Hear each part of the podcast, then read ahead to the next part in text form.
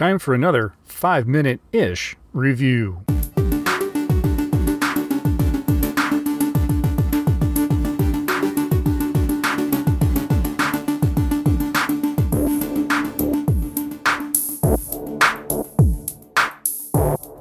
One thing often leads to another, and that is exactly how I came to watch 2019's The Tangle.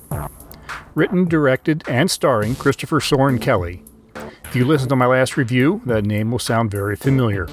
He starred in 2016's Infinity Chamber, as well as 2009's Ink.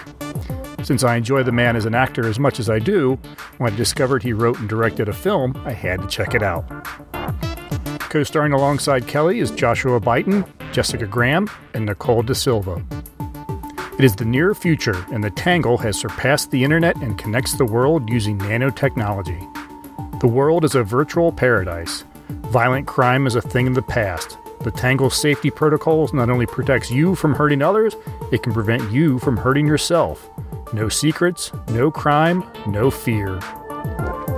There is a small group of government agents assigned to be the Watchers of the Watcher, many of whom live their lives unconnected to the Tangle using specially shielded safe houses, devoid of anything post the triple W, as they call the World Wide Web, and ghost suits, which allow them to move about in the real world without being infected with the Tangle's nanobots. They act as a safeguard should anything go wrong with the Tangle. They have the power to shut it down, knowing that if they do, they'll be crashing the entire world. When an agent working from inside the Tangle is discovered dead in a safe house, locked from the inside, it seems as though the impossible has happened. Was it murder? And if so, how? And who could have circumvented the Tangle? Everything points to one person, but while questioning him, two agents discover that the truth may be more harrowing than they could have imagined. Could the Tangle itself be to blame? When trying to come up with a quick description to this film, I came up with a noir murder mystery told with technological poetry. Trying to accurately explain what I mean by that is perhaps a little difficult. The noir murder mystery is easy enough, but the technological poetry, that's another story. The dialogue used in the film is different. Odd phrases and terms that appear to me to be sort of a futuristic version of the 1930s or 1940s speak. Some less futuristic, you're a whole onion smarter than me, for example, while others couldn't have existed until this film's version of the 21st century. The triple W, ghost suits, and the idea that the most intimate you can get with someone is by letting them past your firewall. This is not a film for everyone. Many will not enjoy the long scenes of this neo noir dialogue and the lack of action.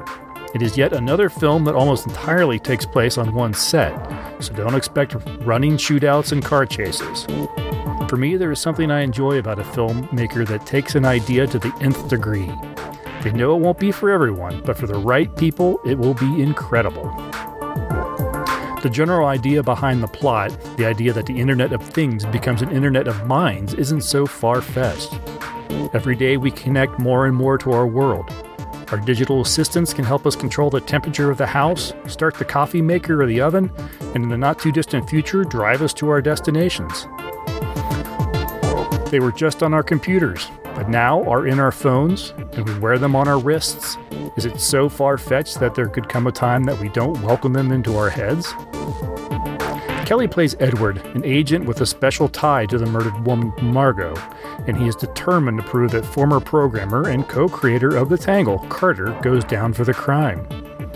Edward's partner and wife, Laurel, is at first as positive as Edward that Carter is the only one that could have figured a way to do it.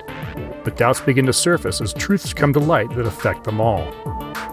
There's not much more to say that won't give away too much of the plot. Like any good mystery, you don't want spoilers. So I'll end it with a request that you give this film a chance.